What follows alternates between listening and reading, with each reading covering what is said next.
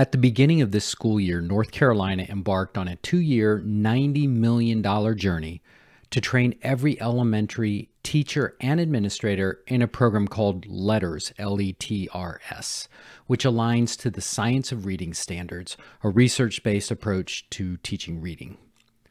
The training focuses on building a knowledge base about how students learn to read as opposed to being a collection of strategies.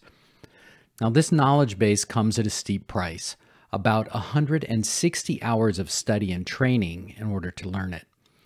Breaking down the numbers over the two years of implementation, each elementary school administrator and teacher in North Carolina will be asked to spend almost 30 minutes a day learning LETRS, and North Carolina will spend a minimum of $2,000 on each person receiving the training. For experienced teachers who have the time and the desire to dig into the science of reading, LETRS might be a great resource.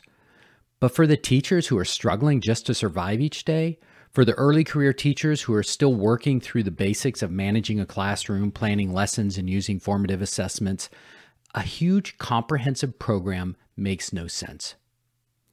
For less than 30 minutes a day and less than $2,000, you can help many of your teachers to live and teach better immediately. Better yet, the process is simple. Not always easy, but simple. Hello, colleagues, and welcome to the Assistant Principal Podcast. I'm your host, Dr. Frederick Buskey. We are all on a leadership journey. Every day we have a chance to grow. Every day we have a chance to help others grow. My goal and the goal of this podcast is to help you grow into being a strategic leader. A leader who puts people before purpose, who solves problems instead of treating symptoms, and who understands the difference between progress and action. Through this podcast, my daily email, and virtual programs, I'm working to build a network of inspired and inspiring school leaders. Let's get started on today's adventure and this unique opportunity to learn to live and lead better. The title of this episode is It's Simpler Than You Think. But let me be clear simple doesn't mean easy. What I mean by simple is that by the end of this podcast, you should have an idea of some of the basic practices that you can go out and apply tomorrow to help teachers grow. Of course, the hard part is finding the time and building the systems that will support that work. But the whole point of today's podcast is to emphasize that we don't need big, complex programs like LETRS to support and help a lot of our teachers. We need simple, consistent action. Now, the premise of this episode is that we can take care of the simplest things that will yield the biggest results. So, I'd like you to listen through this lens. There are three things I really want you to be thinking about. I guess three assumptions that I'm making as we work through this podcast. The first is that everything I'm going to talk about is doable tomorrow with less effort and less money than what's being expended on a big training program like LETRS or any other big program. The second thing is that I want you to think about what would your school look like if we were able to execute what I'm about to talk about. And the third thing is that there are structures and systems that will make this work easier and easier to do well. There are details, but it is all manageable and you can do it in less than 30 minutes a day and less than $2,000 a year. So, the inspiration for today's show came from several different places. First is just the previous podcast episodes I've had with people like Mary Hemphill, Craig Martin, Tiffany Brunson, and just some other people that just have wonderful souls. And the lift that I've gotten in speaking to them has just driven home the point to me that we have got to be about people. We have to center our work around people. A couple days ago, I listened to a podcast by Darrin Peppard. His show is Road to Awesome. And he interviewed Angela Myers, who talked about the power of presence, not just from a human perspective, but also from a science perspective, and how relationships, forming relationships with people, is absolute prerequisite to learning. I've also this semester worked with 70 intern two teachers from Western Carolina University. And so a lot of what I've been teaching them, but also hearing from them, goes into this work. And finally, this the discovery that North Carolina is spending $90 million on LETRS. Okay, as we dive into identifying a couple of really simple practices that will help you help teachers to live and teach better tomorrow, we need to connect some dots. You've heard me talking about the journey, which is the journey from being an urgent leader to a strategic leader. And that journey occurs in five stages. The first is realizing that you're stuck in the black hole of urgency and why you're stuck there. The second stage is moving from trying to manage your time to managing your priorities. The third stage is beginning to build the systems and the structures that can support and sustain your new focus on priorities. The fourth stage is using two simple high leverage practices to take the few minutes that you've begun saving in stage three and start applying them to developing and supporting your teachers on a consistent basis. And finally, the fifth stage is strategic leadership even though the name of my company is Strategic Leadership Consulting, I feel like I don't really talk about strategic leadership enough. Strategic leadership has four principles. The first principle you have heard me talk a lot about, and that's people before purpose. The second principle is purpose before urgency. The third principle is identifying problems before we jump in to treat symptoms. And the fourth principle is progress incremental, immediate progress over action and big change. And you should see all of these four principles come through in what I'm outlining to you now. So remember, LETRS, training, two years, 160 hours per person, $90 million for 50,000 teachers and school administrators in the state of North Carolina. But what if instead we did a couple of simple things? First, offer LETRS training to any teacher who wants it. If we have veteran teachers who feel like they can really grow by immersing themselves in the science of reading, that's great. We should absolutely support that. Give them the funding, the support, and the opportunities to do it. But the second part is that we need to focus our efforts in school on supporting teachers in the following ways. First, we need to build strong personal and professional relationships with all of our teachers. If you listened to last week's episode with Kevin Maybe talking about relationships, then you should remember that these relationships in schools come in two forms congenial and collegial. The collegial relationship is the relationship that centers around practice, around the profession.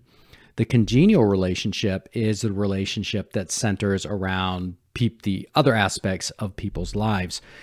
And the pandemic showed us we cannot separate people's lives outside of school from their professional lives inside of school. So the first thing we need to do, is get to know our people because if you don't know what people are going through, and if you don't have the connection with them to then be able to talk about practice, it's really hard to grow and to support them. And this is most special, most important with our early career teachers, those teachers in years one through five. So build strong personal and professional relationships. How do we do that? Be present. Be present on a consistent basis. We can do that in, again, two simple ways. The first is getting in the habit of asking the second question. The second question is the question that comes after the first question that probes deeper and that lets a person know that we really want to hear more. The most typical example of this is How are you? Unfortunately, in the vast majority of cases, when we ask somebody how they are, we don't really mean that we want to know how they are. We're just being courteous and checking in and saying, Hey, I see you. How are you? But when we ask the second question, then we let people know that, no, you really are important to me, and I really want to know how you are. So the next time you have that interaction with the teacher or other staff member or kid for that matter, and you ask, hey, how are you? and they say, fine, which is our standard answer, stop and ask the second question and say, no, really, how are you? And then be fully present. Give your attention, give your time, and listen to the answer. Just that simple practice on a consistent basis will build trust and a strong relationship with many of your teachers in the school. The other thing you can do is to engage in five minute coaching. So, where asking the second question really gets at that at the congenial relationship, that more personal level, the five minute coaching hits the collegial relationship. And remember that five minute coaching is just five simple steps and is great to be done at the end of the day or when you encounter a teacher after a lesson and just say, Hey, I saw you were teaching X, or I heard about you teaching X, whatever it is, your introductory statement. And then you follow that up with, Tell me what went well in that lesson. And then you be quiet and you let them reflect on the lesson. And then you ask the second question Were there any surprises, or did anything surprise you? And again, you listen. And the third question is Is there anything that you would do differently? And you listen. And at the end of that, step five, you just thank them. And so, what you're doing again is giving your time and attention. And because you're not giving feedback, because you are just listening that to them process through, teachers learn that you're there to support them. You're not there to wait your turn so that you can start telling them what you want to tell them. You are there to allow them to process and think about what's important to them. So we can focus our efforts in school on supporting teachers by building those strong personal and professional relationships. And we do that by being present on a consistent basis, by asking the second question, and by doing five minute coaching. So that's the first step, that's the foundation. Now, as we build relationships and develop those relationships, we can think about the next thing. And that next thing is to make sure that new teachers, especially, have adequate curricular materials and support so that they can focus on how to teach, not what to teach. Those early years in this career, in this profession, can be absolutely overwhelming, especially with all of the other stuff that's going on now. So, if you can support your early career teachers by making sure that they don't have to think about all of the what's of what they're teaching, they can think about how they're going to teach it. That can be a huge benefit. What's really cool is you're going to know from your teachers whether or not this is an issue because you will have been spending time with them and you will have been asking them about their practice and you will inevitably hear I'm struggling to manage what I'm what I'm supposed to be teaching. And so that right there will tell you how to support the teacher. Speaking of how, how do we do that? We provide curricular materials by providing some kind of a pacing guide or yearly outlines, or best yet, making sure that new teachers are connected with teaching teams and people that have already been doing this and already have that curriculum mapped out. The third thing we can do is teach the teachers who need it how to build relationships with their students. So, just like I outlined for you two processes to be explicit, to be intentional about building relationships with your teachers, we need our teachers to have some specific strategies for developing relationships with their kids. Now, many, many teachers, maybe the majority of teachers are already good at this. It just comes naturally, so you don't have to do this. But I know there are teachers in your in your school that struggle to connect with students. So, providing them with some concrete techniques to help them connect and build relationships and build trust with their students is absolutely essential. You could use the same techniques that I just suggested to you, asking the second question, and some version of five minute coaching that would be appropriate for kids. There are also lots of other key practices that you could implement that I'm not going to go into, but you could get your hands on. And the key is just to provide them with two, maybe three strategies and model those and then coach them on how to use those strategies. The fourth thing is to teach the teachers who need it how to manage their classrooms. One of the things I hear from administrators frequently is that they have a teacher struggling to manage the classroom and they've made suggestions, but the teacher has not acted on any of those suggestions. And I want to challenge that idea that that's what should happen If a teacher's struggling with classroom management, they are probably drowning in their teaching. And so making suggestions isn't necessarily the thing that's going to help them. What we need to do is throw them a lifeline or a life preserver. So, how do we do that? There is a process for developing, teaching, and reinforcing classroom procedures. And so, what we need to do is to teach that process to our teachers to sit down with them and go through it to help them develop their procedures or help them understand procedures we already have in place as teams or as buildings. We need to provide them with the materials. And then we need to model how you teach that practice, how we have students rehearse the classroom procedure, and then the exact kind of language and techniques that we use to follow up on those classroom procedures with students to reinforce the learning.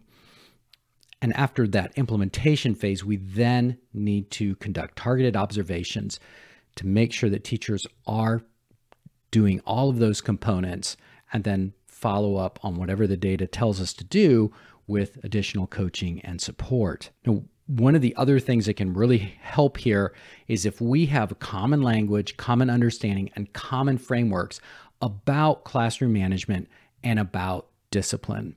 They are two 90% different processes.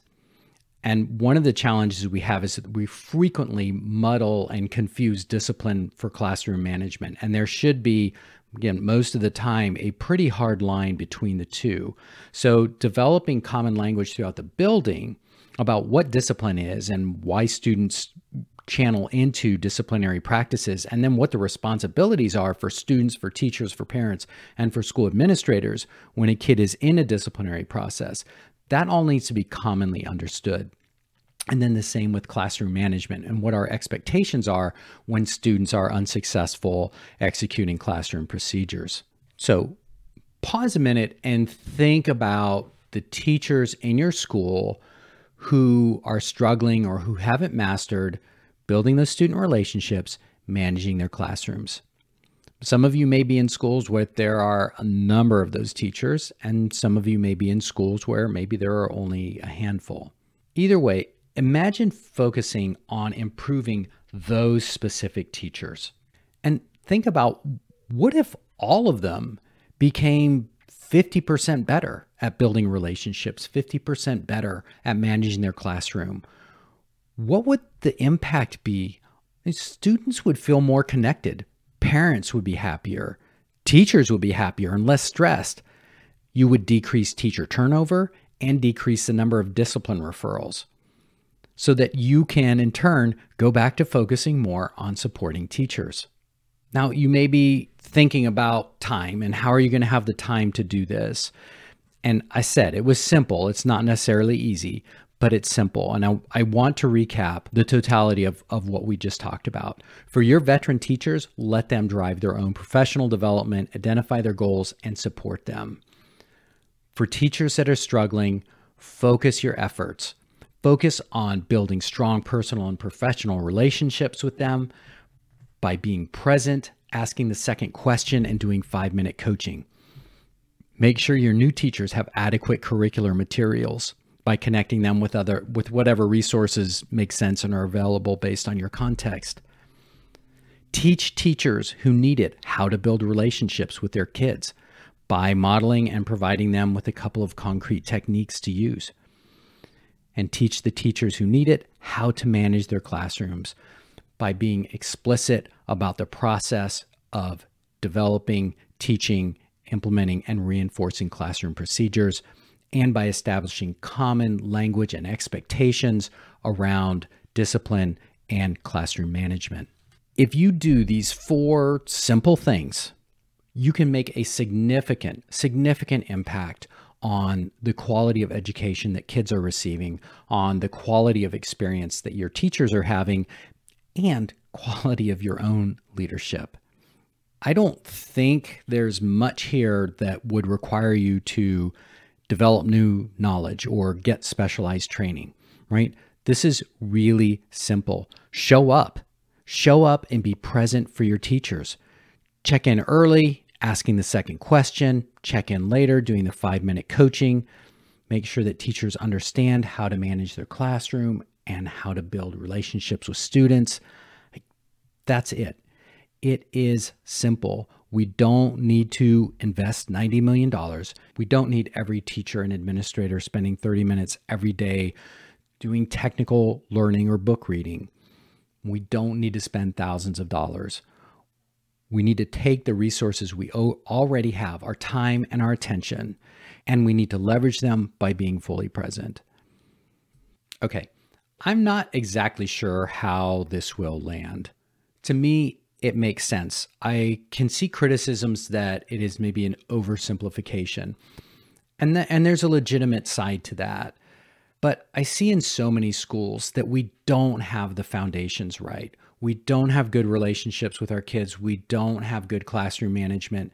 And all the training in the world is going to be hamstrung if we don't have those relationships and if we can't manage that classroom. So I go back to that as a foundation. And certainly not all your teachers need that. Many of them have mastered these things, but a sizable number probably have not.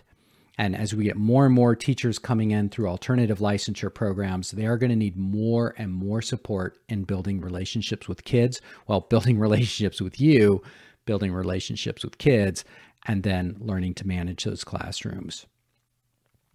If you think I've gotten something wrong here, please, please email me at frederick at frederickbuskey.com my mentor Jan Osborne used to say, You don't know what you don't know. So if you're hearing something that I don't know, then I would love for you to point that out to me.